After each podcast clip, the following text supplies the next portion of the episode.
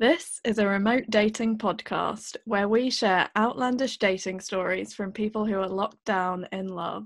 In season one, Be My Quarantine, we connect people struggling to find romance in quarantine with people who have been doing long distance and virtual dating since long before lockdown digital nomads.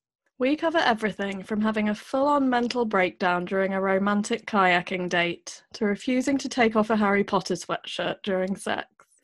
Yes, each of us did one of those things. Listen until the end to hear the full stories. This is episode 8 of Dating Abroad. Be my carry on baggage.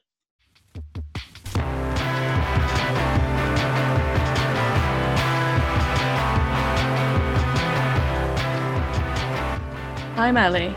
And I'm Kayla. We're your hosts for Dating Abroad, a podcast about unconventional dating stories. In this episode, we've each brought on one of our exes because we didn't feel like we'd embarrassed ourselves enough on this podcast. We've got Casper, who Ellie met in Bali in April 2019 and thought she was so awesome that he moved to Thailand with her three weeks later. And Andrew, who met Kayla when she was living in London in an apartment Andrew constantly referred to as shit. But first, it's time for a video call named Desire. In this segment, we give you a little update on our virtual dating escapades over the past week. Dun dun dun! Mm-hmm. So, listeners, I feel like I need to tell you something before I give you my update. We recorded the last episode about two days ago, so I have nothing to report. All I have to report, in fact, is that I had this dream the other night and I dreamt that I went on a date with my old French teacher's son. This is my French teacher from like year 7 Mm-hmm. and and in the date uh, sorry in the dream i went on a date with him and we had this like really nice date i think we had a snog in a hammock and then i remember after the date in my dream thinking oh this is good i'll have an update for the podcast now and then i woke up and i was like oh my god it was just a dream I love it so much. I love how much you dream of this podcast. I know it's infiltrated literally all aspects of my life and consciousness. so, speaking of allowing this podcast to infiltrate all aspects of life, so yes, we did record the last episode two days ago. And on that episode, I said that I had my first socially distant date planned and I was exciting, and that there were three guys I was talking to, and I felt like the bachelorette. So, in true podcast fashion, I wrangled the other two to agreeing to do socially distant dates with me. And the first one was last night, just so that I would have something to report on. At least one of us does. Yeah. Uh, so I will say the date last night, unfortunately, he will not be getting a rose. He will not be Oh, uh, no. continuing on. And it really, uh, it was a bit of a reality check and just rethinking dating in the pandemic and what I'm comfortable doing in terms of of seeing people. And it Mm. honestly feels like even though it was socially distant, it feels like meeting in person is similar to having a sex partner before the pandemic and that we can all practice safe sex, but if you're having sex, there's always a risk and if you're having sex with multiple partners, it's a risk. And I feel that way now too that you know being socially distanced is somewhat safe, especially, you know, we're outside. But there still is a risk. And we were kind of walking on a trail, and it wasn't always possible to stay the full two meters apart. Mm. And I think I had kind of known going into it. I mean, he was a hard maybe, which in reality, we all know maybe is a no. um, so it, it really made me kind of rethink this excitement around getting to do the socially distant dates and what kind of risk is involved in that. Mm. And so the other two, one of them I've been talking to for since lockdown began, and we've had a few phone dates, and there's definitely a higher level of trust there and a higher level of interest there. So I do still feel comfortable meeting him. Uh, the other one, as I mentioned, I don't remember much Mm. about him, and so all day today I've kind of been debating of whether or not I should still go on that date. And so I've decided that I'm just going to send him a voice note inspired by you, Ellie, just expressing kind of how I'm feeling and, and, and my concerns that I don't know him that well. And we're kind of taking the small, quite a small risk, I would say. I mean, it's still within the guidelines of Ontario where I am right now. you are mm-hmm. allowed to to socially see people from a social distance and have a bubble of up to 10 people um, which I've not done. I've only seen people from a distance. So it's technically within the safety guidelines, but of course, I mean, so far I've been trying to do more than that because uh, I do think it, you know, it can spread very quickly, even though the case numbers are going down. Uh, so I think I'm just going to send him a voice note expressing my concerns and, and see how he responds. So maybe we should do another phone call first just to see. I think it'll also be a good gauge because if he responds negatively, like if he's dismissive or angry, that's an easy answer. Yeah, definitely. I guess um, it is quite a good way to weed out people if they can't even be bothered to follow basic safety precautions, then they're probably not someone that you want to have a relationship with. Exactly. And just be willing to talk about yeah around safety as well. Yeah. Yeah. Yeah, it's super interesting how this pandemic is going to impact dating moving forward, but mm. um, we'll probably save that discussion for another episode. Yeah, definitely. So, without further ado, it is time for our main discussion Gone with the Wi Fi. So we introduced them earlier and now they're here. Welcome, Casper and Andrew. Nice to be here. Hello. so, Casper, why don't you start off by telling us how you and Ellie met? Um, so, we met in typical digital nomad fashion in Bali. It was on Tinder, right? Yeah. Went on a date, got on pretty well, I think. Either got on well or got really drunk. we did get quite drunk on the first date. Yeah, tell yeah. us more about the first date. Casper had been that day. Casper had been on some sort of like waterfall expedition with his friends, and so he turned up and said he was like really tired. Um, oh yeah, that's right.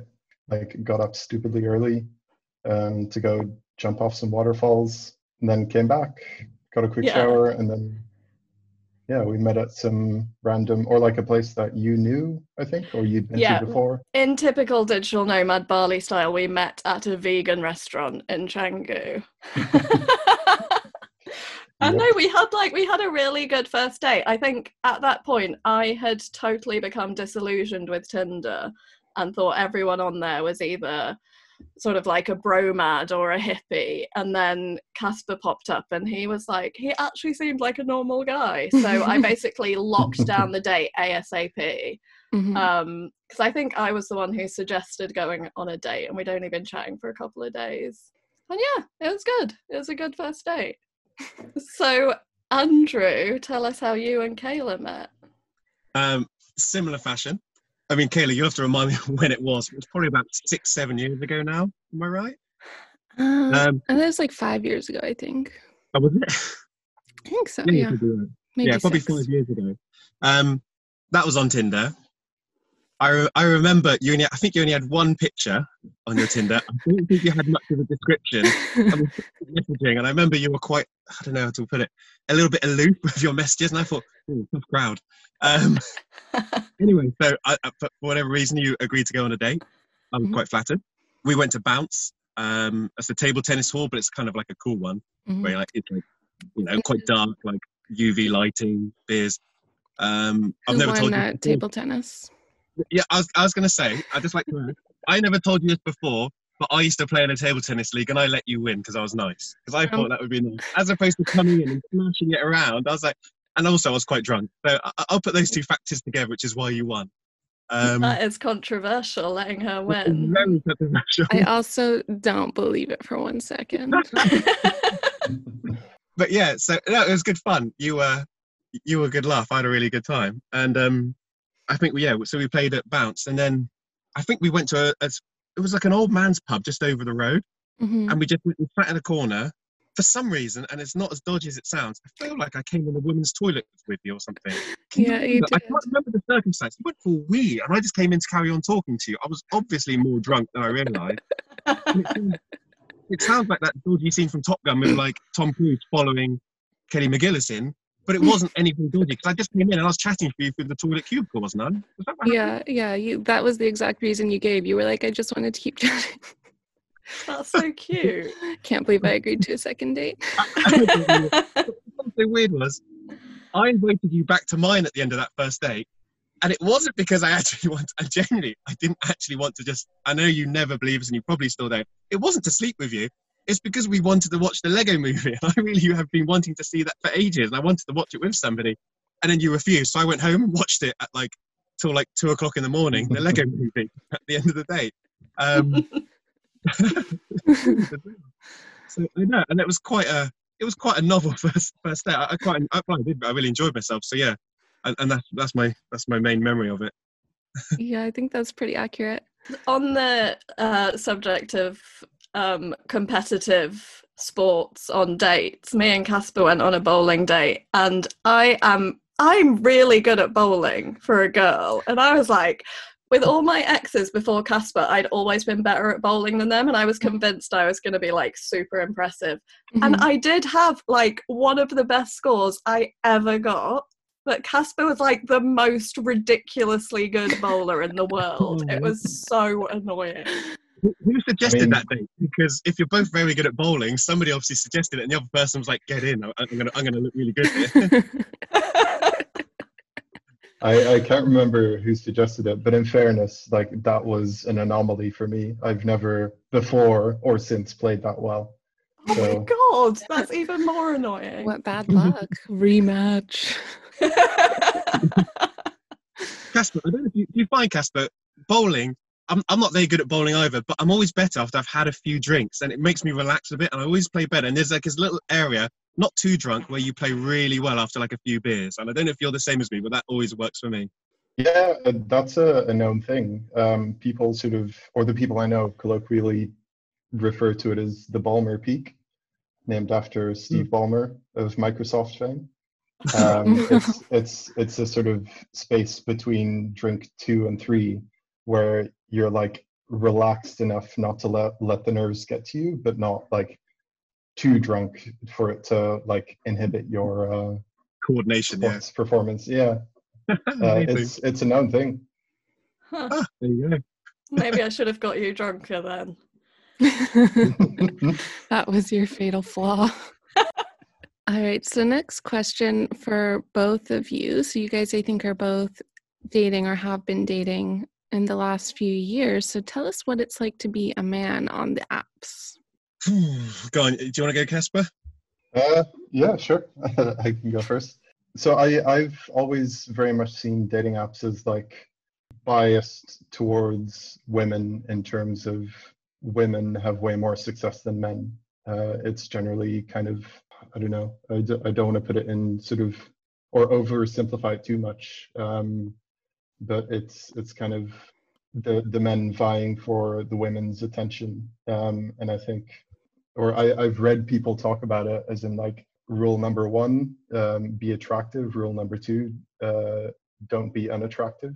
Yeah. Uh, so I, I think it's kind of biased a little bit more towards women in that sense, which um, if you're an average looking guy, um, it makes it a little bit more tricky, I guess. But that, that's all very much wrapped in, in in the context of like why why you use an app like that in the first place. Because it's so heavily skewed towards like aesthetics it means there is an overwhelming amount of i guess you can't really talk about people in this way but i was going to say an overwhelming amount of garbage on the app. Uh, i'm i'm sure i'm sure you guys feel the same way about it um, Absolutely. um, provided you don't give too much attention to the um, to it being kind of uh, a judgment on your aesthetics, then it's fine. Like I've heard other people talking about it in the context of crippling for your self-esteem um, because of the sheer amount of rejection on there. Um, but yeah, I, I think as long as you use it with a healthy sense of perspective, um, Yeah. then it can be a really useful tool. Um, Yeah, which I've definitely found. yeah, just to echo that, I think it's something that you've got to be able to be comfortable taking rejection um, in terms of not just not getting matched as much. So, I mean, I've actually used like just somebody I dated once. She showed me her Tinder and I had to go swiping, and almost every guy you went right on immediately came up as a match. And I'm sure Casper on dating apps, you know, it's not like that for a man. It's like for every, I don't know, for me, maybe every 20 swipes, maybe in a couple handful of matches, if that would even come in, come back. Whereas for her, mm-hmm. like as a joke, I sat there swiping left on everyone for ages, and then I did a right, and it was still a match. So like, she she basically had the pick of whoever she But- could choose on the app. Almost that's what it felt So- like so- Can I ask you a question? Sorry to interrupt because I want you to finish that thought. But so what I always hear is that like men tend to swipe really indiscriminately and then see who matches, whereas like women tend to be just like pickier in their swipes. Like I do think it's true that women get a lot more matches than men, but when a woman like when I match with a guy, that's actually no guarantee that he's interested. And I've definitely like Hmm. sent the first message and had someone just unmatch me right away. Yeah, same. Yeah. maybe you should work on your opening lines. Maybe I have fantastic opening lines. it worked for me. Um, So, yeah, and I, I, I do think there is there is a case of that that men because you get so few matches in return. Like f- sometimes you do. You look at every profile, you read, you look at all the pictures, you read everything, and think, oh, what, what shall I do here? And then you'll put a right. But then, how often? Nothing happens. Yeah. Yeah, a lot of the time you see a match comes back, and you a lot of time you cannot remember swiping right on them, and occasionally you do, but a lot of times you think, oh yeah, yeah, I probably did because you've swiped right on quite a lot of people, and you've liked a lot of people on it. Um, and I've used a couple of different apps. Um, Tinder, I don't, I, I stopped using to be fair. But even the other apps, it was a similar outcome. Some seem to have better odds, but generally the ones where you could do a lot of likes in a day, I- I found the success ratio a lot less in terms of getting people to match with.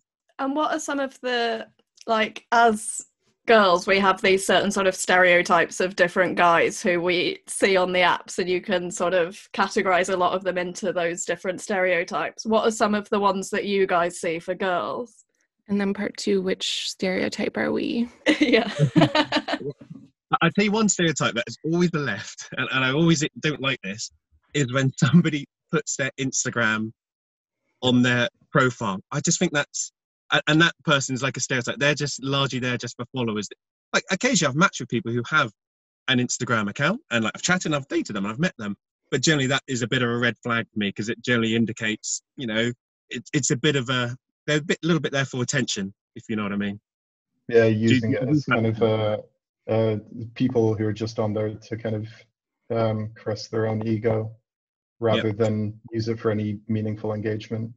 Um, I sort of, by extension, so you've got the Instagram followers, you've got the the scammers, um, people who put up clearly fake profiles to try and get you to sign up to some sort of, I don't know, fake dating websites or like webcam services. Um, there's the I don't know the the the monosyllabic people um, who even if they initiate the message, it's usually something like "Hey" or "Hi," um, Mhm. or just an emoji. Just like, oh, that's fine, but what the fuck am I meant to do with that? um, if you spend enough, uh, maybe it's a bit depressing to say it in this way, but if you spend enough time on it, you start knowing which, or you get a pretty good sense of which profiles are real and which are not worth your time. Does that Mm. make sense? Mhm. Yeah. So yeah, what were your first impressions of our Tinder profiles? And it was my very first time on Tinder, I think, when I met Andrew. Was it? Yeah. Oh. Was it? Yeah. Oh, very wow. First time on any app. Yeah. I, I mean, you, you, I don't think you put a bio in, did you? I- I think you maybe had one sentence. No Well- bio, Kayla. That I'm is sure I not s- cool. I'm sure I said something, but like I didn't know how it worked. It seemed dodgy. Like this was like five years ago. I was like, I'm not telling these strangers on the internet about me. You only had one picture. I think it was possibly you in a red dress. I can't quite remember now. But it was like just one solitary picture, and that's, that's all I had to go on. So, to me, with not much of a bio and one picture, and I don't know if you found the same, Casper, it does sound like a scam account. So I was quite so. I was like, hmm. But then you came back and you started replying, and then I thought, oh, it obviously doesn't feel like a scam. At least I still think that. Um, so yeah, and that was. my- That's, I mean, so I, don't, I haven't got much to go on, Ellie, in terms of what I saw on your Tinder profile. There wasn't really much going on. on, on the, So I was on like a potential scam, basically. basically, yeah.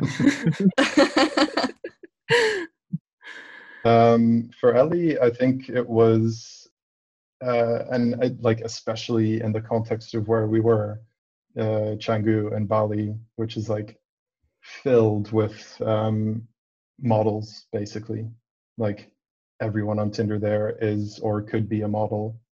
Um, oh, and so I stood out from that, did I? in, in the sense that so solid like seven the, out of ten, you know. sorry, let me rephrase that because that came out a little bit wrong. Um, she didn't seem vacuous. That's um, much better. It's like yeah.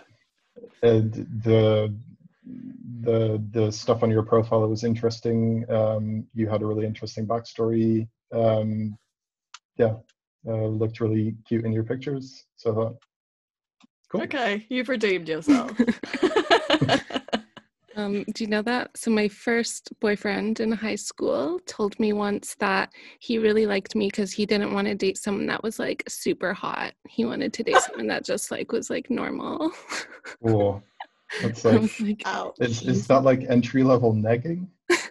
it was, but like I didn't know negging was a thing then. So I was just like, that was a weird thing to say. yeah. yeah. Okay, so we're going to move on to the next question. Um, so Casper is a nomad. So Casper, we wanted to ask you, how has your dating life changed since becoming a nomad? What are the pluses and minuses um, compared to when you were sort of living in London, for example? It has its upsides and downsides. It kind of, it, I feel it largely depends on where you are. I, and this is in the context of me generally struggling with dating in London. I feel like people are much more I don't know what the right word is, sort of much more insular in London mm-hmm. um, than they can be in other places, which makes um, dating particularly tricky.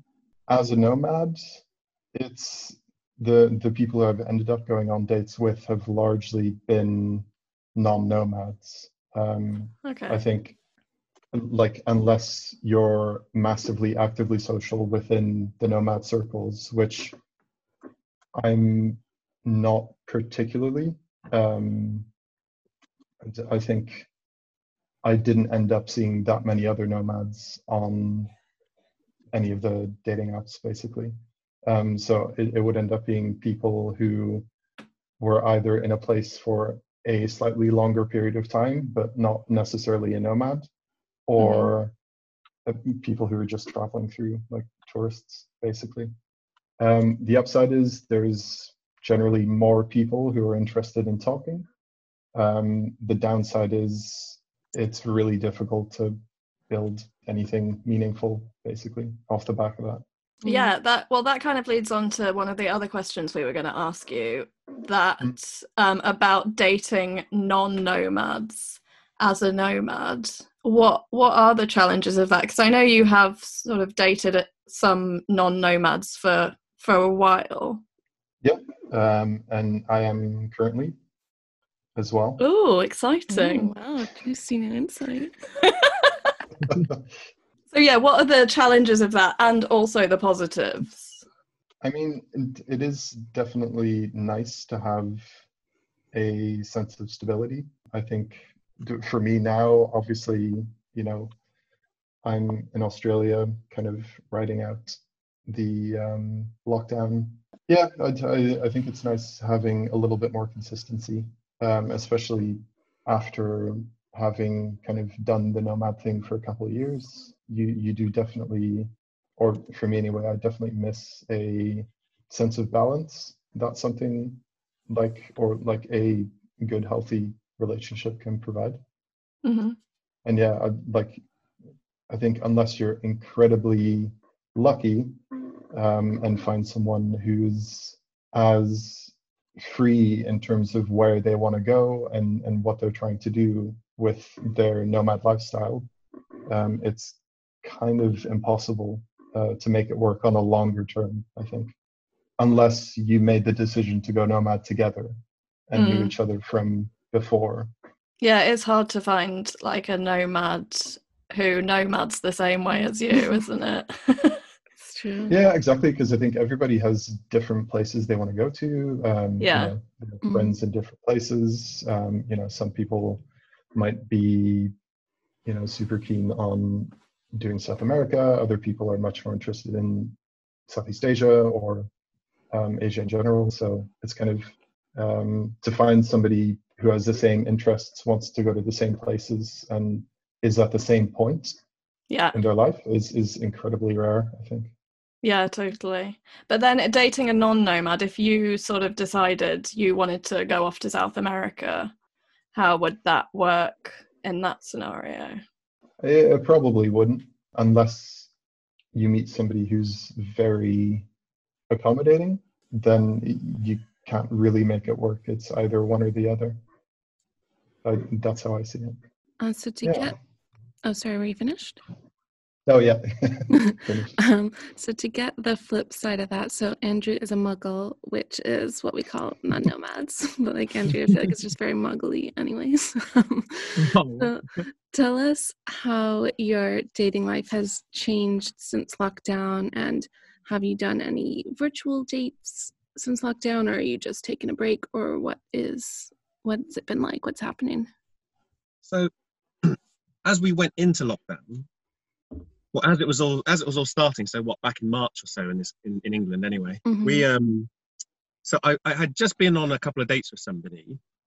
Um, I was I was kind of undecided, um, and then so she, she we were discussing, and then when it so when it all kicked off, I was like, okay, I'm going to follow these initially suggested social distancing guidelines.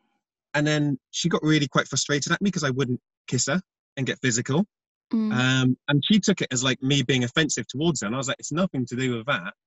Um, it's because I'm following these, what the government's saying we should do, just till I know a bit more what's happening. She, she just wasn't having it. Um, so, kind of as a result, we had to start, we had to, well, I called things off because she reacted really negatively towards it, and it wasn't a slight on her in the slightest. Um, it was a little bit, but it just wasn't working for me then. And once she got quite angry with me, I was like, okay, that's it, like, we're done. So, so then I went back onto the um, the app. So I, I did like a um, so in terms of so I did some virtual dates. One of them, so we had like a video chat initially, and I don't know, my Wi-Fi at my flat is was terrible at the time. It was awful and I couldn't understand a single word she said. So the whole time she was talking, I couldn't see her picture. I couldn't really hear her. It kept cutting out every 15 seconds. But for her, her picture, she said, was absolutely smooth. She could hear me fine. And so she was asking me questions, and I was just staring back at the camera, smiling. so, and I was thinking, oh, this is terrible. So after half an hour, I was like, look, this is, uh, I've got to go. I made an excuse, and or maybe half an hour, 45 minutes, and we, we stopped. And I thought, well, that was a complete disaster. Um, but then she's like, well, I'd like to have another one. How about we do a um, a cookery date? So I was like, okay. So she chose a recipe. Um, we made a crab risotto. So we agreed to actually meet in the day just to exchange some recipes. So she bought some bits, I bought the crab, and we and I bought actually that was it. So I bought. I went to the shop and I bought a suitable paired wine to go with our meal, and I bought two bottles so we could have a drink virtually and share the same wine. So we mm-hmm. actually met them before our second date very briefly, had a very quick socially distanced walk and exchanged wine and the, and the foods. And then, uh, yeah, so that evening, then yeah, we had our uh, we had our second virtual date, which was a cookery. So we just set up our cameras in the kitchen and just started cooking together. And she had the recipe. And she was telling me, okay, so now add the risotto, add the crab, add this spice and seasoning. Um, and that the connection was fine, and we had a really good time. I, I really enjoyed myself, so that, that, actually worked out really mm. well in the end. That's really cute. That's better than any virtual date I have been on yet. really, really. So, well, she suggested it, so there you go. Something for you to suggest is a a cookery. cookery she admitted that she had googled a few ideas and thought that sounded like a good fun one to do, and I thought it was, that was a great idea. I was like, I thought I was kind of a bit apprehensive, thinking could this be quite weird, but no, it was mm. it was good fun. And you get an insight into somebody's I don't know, see how tidy they are in the kitchen, like obviously when I set the camera up, I tidied up everything on that side of the camera. The other side was completely messy. But you've got to give a good image of yourself. I think after that, then we actually started meeting up in person. So uh, into, that was the only virtual dates we we did. I mean, we, we, we pondered doing some others, but like I think we did some online bingo as well, which was also mm. good fun. But yeah, I think so. Yeah, I, I, think it's it's good. I think I think we've just got to, as of everybody, you've got to adapt to, to our situation at the moment. And uh, yeah, and I think because some people I think are happy just to meet up. I, I, I, was I remember talking to somebody and she's like, I'm just not taking any notice of social distancing. I can't be bothered with all this. I just wanted to, and I just wasn't comfortable meeting because I was thinking, okay, Mm. she's probably been on other dates with people. Yeah. You You, know, probably get. COVID. Exactly, and and that's it. And I just thought if she's going on other dates with other people, she is just not going to be social distancing. She's obviously meeting people who are obviously of the same opinion, and that's not just going to be for dates, just in everyday life probably. And I thought that's just too high risk, and so yeah, so Mm. I, I, would, I stopped talking to her. Mm, Never yeah, met. we've been talking about that, haven't we, Kayla? About how dating is just, it's so much more of a risk now, and how that just sort Mm. of changes how dating works now. Mm-hmm. 'Cause, definitely. yeah, I went on a socially distant walk last night, and now I'm like, actually, I kind of wish I hadn't because it was a little. I mean, even though we were as distant as we could, it still s- has some risk. And I kind of knew that I wasn't going to be into it before. Well, I, I think before, and I know I've been of that opinion like a few years ago, you, you would happily meet somebody if you weren't 100% sure, sort of thing. You're like, oh, I'm not sure, like, but I- I'll do it anyway. What harm Mhm. can just a drink or two do, you know? And it's fine. But now you think you gotta you gotta choose a bit more wisely, and you can you can afford to be a bit more bit more picky, and that's Mhm. not a bad thing at all. I think it's probably a good thing if anything. And you spend Yeah. your wise, your time more wisely, and you're saving a lot of money as well as a result. Yeah, Um, we've talked about that also, and how like I Mm. was always against doing like a phone call before a date, but actually, I kind of like that screening process now. Mm, Yeah, me too. yeah, definitely. Okay, so to go a bit back to the to the nomad thing, on this podcast we've talked quite a lot about how things can get pretty intense pretty quickly when you meet someone on the road. Casper and I, for example, moved in together after about three weeks. and Kayla, I think you your you guys it was quite intense at the beginning as well. Yeah, even though I was living in the UK, I was on a temporary visa. I was also just out of another relationship, so I feel like that made things just a little bit different. And I think we, yeah, we just emotionally opened up to each other. I think a lot earlier than I usually would because of that. Yeah, so our question for both of you is when when things got intense quickly, what was that like from your point of view?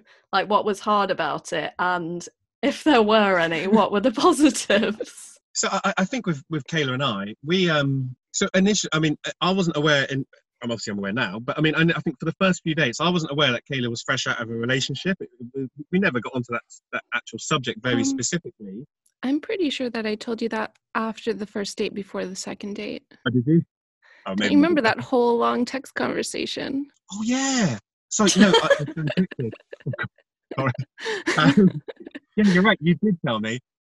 It was the first date I didn't realise, which is fine because it's not necessarily the sort of thing you would bring up on the first date. No, you Mhm. did. And then the second date, the second date, you came to mind to watch the Lego movie, didn't you? I think so. I to watch it again. Didn't you? You took it Yeah. So I mean, I wasn't quite sure of your exact your exact circumstance, if I'm being honest. But then, Mm. What I did notice pretty early on is you were very not heavy emotionally, like you were saying, "Oh, I'm really into you," anything like that. But you really opened up about personal things, and I, I'm not this not saying good or bad. I don't think there's any such thing as good or bad as in personal situ- like feelings. But your personal circumstance, you, you proper opened up about it, and it was nice to actually, for me, I think it's good. I mean, you know, being British, we don't actually, you know, we don't talk about our feelings and emotions. We're quite, we keep things to ourselves. And for me, I quite, and that kind of frustrates me at times. So it was nice to actually have somebody who, who you could proper open up to and not actually feel judgment. So for me, that was a big positive. And, and I enjoyed that side of actually dating with you, Kayla, um, which I don't think you, you, you have that stereotypical assumption that you don't get it from British, British people. So Mhm. For me, that really worked on- a lot of levels. I like that. I kind of, I kind of enjoy, even though like I don't do it unless I am in an emotionally weird place. It is, it is kind of nice to have that, that connection earlier on. Yeah, I, I, I- I think it is. Um because sometimes it can get a bit, I don't know, tiresome dancing around certain subjects and, Mm, and issues. And it's nice sometimes just to get straight to the point and just open up what you think, what you feel, what does and doesn't work for you. And sometimes it's just nice to get to get to it. Um, but you, you've got to have two parties who are willing to have those sort of conversations. Obviously, it's no good if any one of you is like that. yeah. Um, so yeah, and I think we got into our, I mean, our routine, maybe not the right word, but we sort of knew each other and what worked for us pretty, pretty early on. I think, didn't we? Yeah, Um, man, it's interesting because I talking about that dance. Like I've definitely dated people for a lot longer, but it's like, oh, we see each other once a week and we do a planned activity, and like we're slowly getting to know each other. But I feel like I know you better, even though we dated for a much shorter time. Yeah, it's true. I think it's it's definitely a much more intense way of getting to know somebody, and you, yeah, it, I think there's very much no room for bullshit in a situation like that. It's very much like, okay, here, this is me. If you like it, awesome. If not, then that's okay too. I'll go somewhere else. Um, I, I think on uh, my take on the the whole situation is it's um, it's very it can be quite intense, um, and I think that intensity is something that I ended up struggling with a fair bit. Um, I Mhm. think especially coming at it from the nomad side, you you kind of go from this situation in which you have you, you kind of have complete freedom over your own time. Um, you have your own space, you have your own everything to then by the nature of the lifestyle kind of jumping in completely at the other end of the spectrum and living together which i think because that process happens so quickly it can be quite difficult to adjust to Mm. um, and I, Yeah. I know that's something i struggled with a little bit Yeah, me too. And I think because we'd both been single for quite a while, um, I think we'd both broken up with our kind of long term relationships like a few years before, and we dated in between that time, but Yeah. hadn't lived with anyone. And then suddenly, after a few years of being single and having that freedom and independence, and then suddenly sharing a room with someone, that was that was tough. I mean, there were definitely positives, but yeah, it was it was intense. How how come you both moved in together after three weeks? Was that like was that proper planned, or was it just it just seemed convenient for the time, or Looking It back, was- it probably wasn't the best thing we could have done. no um, i think the the discussion went as far as oh hey so i'm going to thailand with a couple friends for six weeks do you want to come and stay in our villa yeah. um, and that was kind of it and i think i was like yeah sure why not uh, and- Yeah. I don't think we put Uh, that much thought into it, Yeah. really. It just No. seemed like a fun idea. I mean, I think it's interesting as a nomad because I think if you're a non nomad, having the moving in discussion is a really big discussion because someone literally needs to pack a moving van of their stuff Mm. and move into someone else's home. Whereas if you're a nomad and you're both constantly moving, it doesn't feel like that big of a shift to be like, oh, we're both leaving our places to go to the same location. Like, why would we rent two places when we're going to spend most of the nights together, anyways, kind of thing? Yeah. yeah i guess that's the thing like as, as a nomad you stop becoming too emotionally attached to any one place which makes that hmm. kind of decision much less of a deal so it's like it's literally Yeah. as i kind of described it's a short discussion of do you want to hmm. come it's like yeah that sounds great and like yeah. That- Yeah, moving to a new that's the end of the country. Yeah. It it doesn't seem like that big of a deal. In hindsight, maybe we should have thought of it as a slightly bigger deal than it, than than it than that. But yeah maybe I don't know. Yeah, I feel like it both is and isn't a big deal because it's kind of like easy in, easy out. Because then, like, when you move to a new place, you can choose to go separate ways. Mm. It is weird. Like, I was really happy when that guy came to Ecuador for me to meet me. I was really happy that we had separate apartments, and the but the only reason that I managed to swing it that way because he wanted to stay together, but I was teaching yoga at a hostel, so I had like staff accommodation there, and it was like a Mm. room in a shared house. So I was like, oh yeah, like I can't really bring someone in but i was so happy in the end that that we had that separation Yeah. Okay, so um, another thing we've talked about a lot on the podcast is friendship and how important it is not to expect your romantic partner to fulfill all your needs. Um, so, what what are you guys' thoughts on this? i completely agree um, I I think having been in a situation in the past or in previous relationships where you kind of for a variety of different reasons, you end up losing yourself to the relationship a little bit.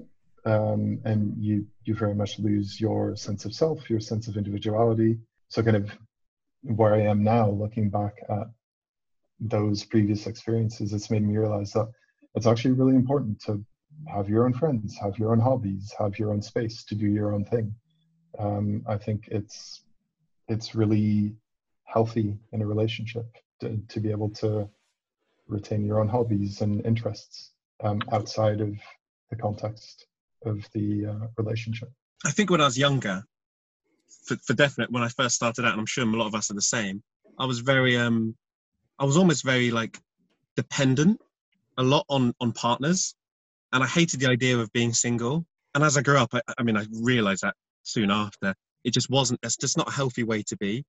And I think now I'm more of the opinion that to be with a partner, it's not like that's word this. It's not like they need that I need them there to be like a part of me. I just want them to almost like almost like complement my lifestyle and myself as a person, as opposed to being really dependent that I need somebody by my side. Um, mm. And it's about being com- being comfortable and accepting of being on your own and alone, essentially. And, and that's and that's what I've become. So I, I realized having a spell of being single for two or three years, I thought, and I needed it. And this is this is probably seven years ago. or So now I've single for two or three years, and I thought, you know what, I actually like me. I like being me. And I like being myself. So if I do meet somebody now, it's somebody that's going to come into my life and complement me really, really well. And I think that was really an important process I needed to go through. And it's something mm-hmm. maybe I wish I'd done maybe a few years earlier, but I'm glad I come to that conclusion because I still see a lot of people who still, I think, are not like that, and they need they and they always feel like they have to have somebody by their side to make them a whole person, and they probably need to realize they probably don't. Yeah. yeah. Wow, it's really nice to hear guys talking about this in such yeah. a mature way. I love it.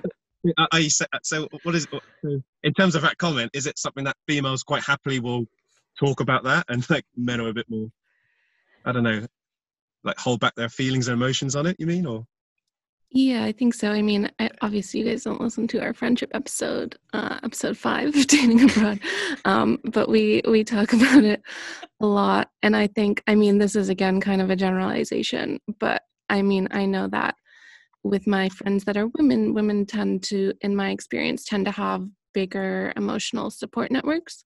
So I tend to be as emotionally intimate with my closest friends as I would be with a romantic partner.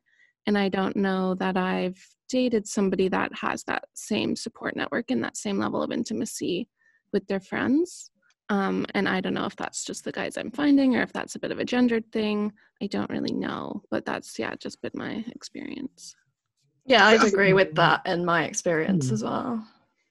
Yeah, I think there's a degree of, I don't want to say toxic masculinity, but there's, mm. there's that thing. And I know of some friends, I don't open up a, a lot about I don't want to use the expression mental health, but you, you don't open up about things that are quite personal to you and, and affect you. And and, it, and I think possibly like a, a masculinity thing. Um, and sometimes I do with friends, and I do notice myself occasionally being almost a little bit uncomfortable having those conversations, mm. um, which I shouldn't do because it's completely a normal part of human life. But occasionally I find myself like, this is a bit weird talk, talking like this with one of my one of my mates, you know, one of the lads. You know, it's mm. a conversation you're, you're quite necessarily that accustomed to. I don't know. That might you might be right. That might well be a male thing, and I can understand why it would be. Mm, yeah. Mm. So, um, just one more question. Um, I had put in this question that I wondered if you guys were still looking for love, but I know now that Casper is dating a non-nomad, and I don't know, Andrew, if you're still dating any of those girls that you mentioned. I am still dating the person I had the virtual cookery date with. Oh, nice. we, are, um, we are still dating. We've probably, so we've now met up in person. We decided, in, in terms of meeting in person, there's always that concern, I think, that you would, because you're socially distancing, would you be able to build up any chemistry? Mm. Um, because, you know, you're keeping apart, you're not touching.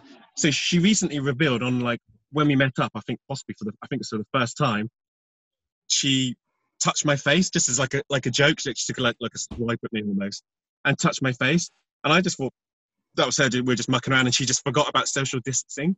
She mm. revealed afterwards she actually did that as if to say, "Well, I've touched your face now. You're actually now all clear to kiss me if you wanted to." I didn't pick up on the signal at all. Anyway, discussion. That's typical me. totally missed it. Um, so we didn't kiss on that day. So we um, so we we met, we met a, handful of times, and then I think we came to a discussion. Right, right, okay, this is we don't know how long this lockdown is going to go on for. We need to make a decision. So we decided we would start bending the social distancing rules we had in this country. And we just came to that conclusion. We had a proper, we had a serious chat on it and said, right, look, we want to kiss. We want to get physical now. We've been on a handful of dates. So let's just, this is what, and we, we came to an agreement on it, which I think was an important thing to do because I didn't want to seem disrespectful because and like because if she was really following it strictly and i just went in for a kiss or something that could look like hold on steady on. So we had a discussion on it and it's very odd to have that discussion beforehand like oh i'm okay to kiss you and have that message over like telephone or whatever. But we mm. just said yeah okay sensible times have changed and, and that's what we agreed on it yeah it worked out well. So yeah we're now dating. I can't really say normally because i mean we were saying the other day we're kind of doing it the other way around as laws as rules are lifted in this country, you can now start like going out to places together. So at the beginning, we almost started with the Netflix and chill, and now we're going back to oh let's, let's soon we can go for a drink and have a cocktails or whatever. Like, the other way around now, so it's it's kind of a bit of a it's, it's, it's kind of a different way of doing it, but it's working well mm-hmm. so far. So. All right. Well, do you have then any tips for people who are in lockdown trying to date?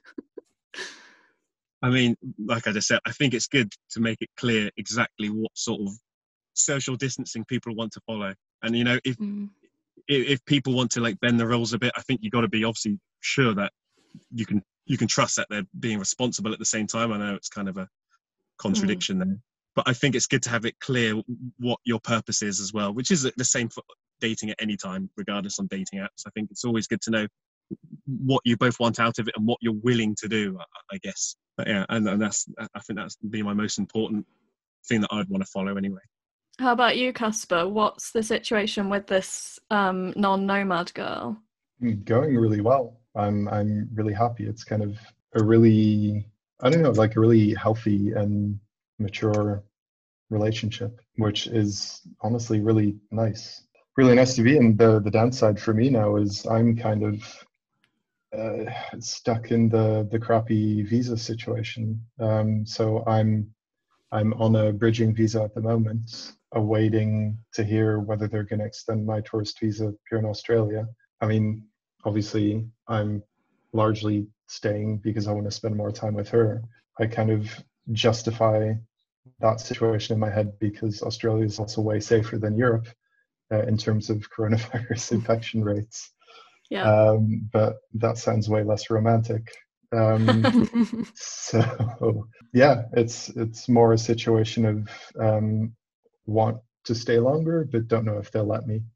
Okay. And did you have the same sort of conversations as Andrew had with Virtual Cookery Girl in terms of social distancing, dating, and that sort of like thing? Kind of what your boundaries were and what rules you wanted to follow. No, because mainly because we started dating before the coronavirus stuff happened. Um, so I came to Australia October last year, um, met her in Melbourne first time around. Then we did a weekend up near. Oh, is um, she the um, Spanish girl? Yeah. Oh. Yeah, yeah. Um, okay. So we met a couple times after that. We did a two week camper van trip around uh, the South Island in New Zealand. So yeah, we knew each other relatively well already before mm. lockdown. So it, it, was almost it was it was almost not a discussion in the sense of well yeah of course we'll get our own place together to kind of weather out lockdown. And yeah, it's it's not there hasn't really been much if any friction during that process. Um, my only advice I guess would be try and find somebody before a uh, viral outbreak that you can quarantine with. Got a plan for these things, people. yeah. And um, final bonus question: Why should people become our patrons or patrons of this podcast? Because I think, in general, it's it feels like it's a topic that not, or in my experience, not that many people really talk about. The it's I think when people approach the digital nomad world, it's from a very romanticized angle, I think.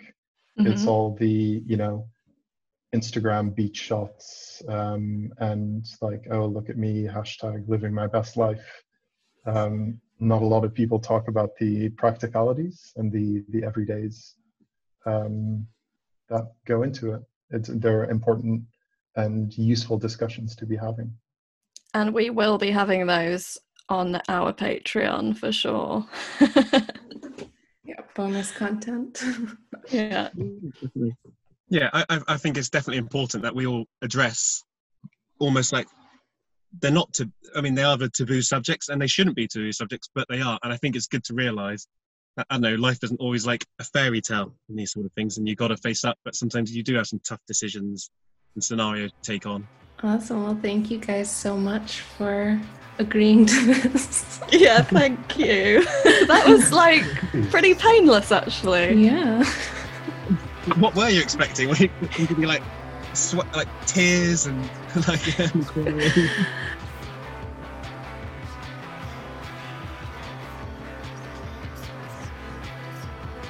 Wow, oh, that was so much less painful than I thought it was going to be. I know. I was expecting like loads of embarrassing stories to come up, but they were so Dude, sweet. They were lovely. I was like, oh yeah, I remember why I liked this person. not, yeah. Not an awful human being. And actually, one of my favourite moments was at the end when they were so lovely about the podcast. Yeah, it was so sweet. but I did think it's quite funny that they're both in relationships now and we're still single. I know, and I feel like Andrew has kind of like been mostly in relationships since we stopped seeing each other, and I've been single almost for that entire time. what are we doing wrong? Is it us? Are we the problem? Maybe. Nah. Um, I thought Casper made an interesting point actually that I hadn't necessarily thought about that much when he was talking about it potentially being easier to date a non nomad as a nomad than it is for two nomads to date each other because it's so difficult to find another nomad who wants to travel and live in exactly the same way as you. Yeah, I think that that's true. So, I mean, my last long term relationship, he was semi nomadic. I mean, we met while nomading and then became, had a semi base together. And yeah, it was very difficult because we wanted to do different things and go different places, even though we both wanted to travel probably a similar amount.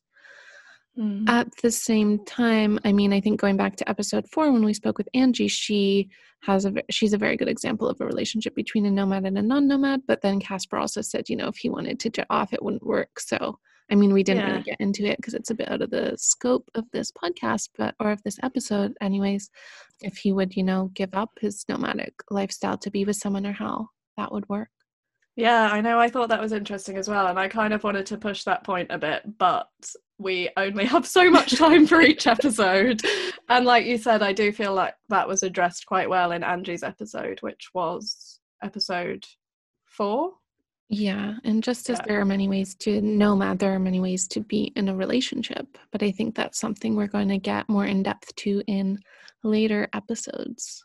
Definitely. Subscribe. but just one more thing that I thought was interesting. I mm. thought what um, Andrew was talking about about setting boundaries and agreeing on those boundaries when you're dating someone in this sort of pandemic time was really interesting. And mm. that's just going to change how we date in the future possibly for the better. Yeah definitely. I mean i think it even goes back to my video call name desire update with thinking more about that who i'm going to interact with and what those boundaries are and setting those right from the beginning i think is is probably healthy but we don't do it because it's kind of scary to do. Yeah. Yeah now we'll be pushed into it. And i feel like people have been pushed into a lot of things during lockdown mm-hmm. that maybe they had been wanting to do before but hadn't quite had the courage to do not necessarily with dating but with businesses and with mm-hmm. working for yourself and maybe that's a similar story with dating too yeah for sure and i think we're gonna i mean now it's been three months and i think we're gonna talk about this a lot more in a couple weeks when we do episode 10 and and to have a bit of discussion around what things in the world of dating we're going to bring with us once lockdown is over. Yeah, I'm looking forward to that one. Mm-hmm. But in the meantime, it is time for our next segment The Scarlet Text. So, this is a book I just finished reading a few days ago that I'm going to recommend, and I absolutely loved it. I got the audiobook, which I also recommend, and it was so funny. So, it's called Dear Girls by Ali Wong, and Ali Wong is a very famous American stand up comedian. She has some stand up specials on Netflix. I'm just not a big stand up fan. I prefer uh, reading a book or watching a sitcom, for example, rather than Mhm. stand up. So, I mean, I, I had listened to some of her shows and thought it was funny, but just because I'm not a huge fan of stand up as a medium, I, I didn't think about it beyond that. Um, but decided to get her books at, on the library and grab the audiobook. And it was so good. It was so funny. I am converted to a super fan.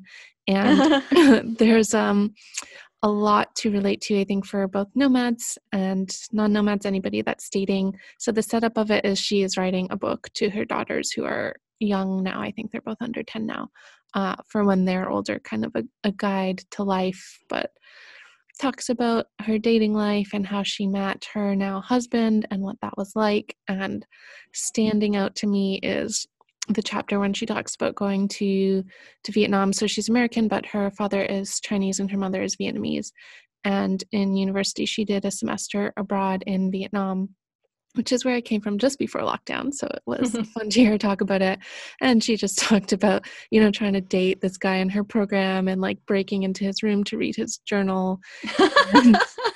It like says in the journal like i really like Ali. she's really cute and funny but like she's so hairy because she wasn't like shaving her legs or armpits oh my god. it was very relevant to our discussions and just to like my life in general um, they did end up dating briefly though and are still friends which um, made me think a lot of this episode and that they have kind of even though it didn't work out for them they have kind of that special moment of of that time in vietnam and i think they ended up meeting again later when they were both in vietnam uh, which was quite cool yeah it was just such a funny book great advice on dating great advice on relationships in a that sounds awesome. I'm definitely going to download that. I need a new book on my Kindle. yeah highly recommend it was so good cool.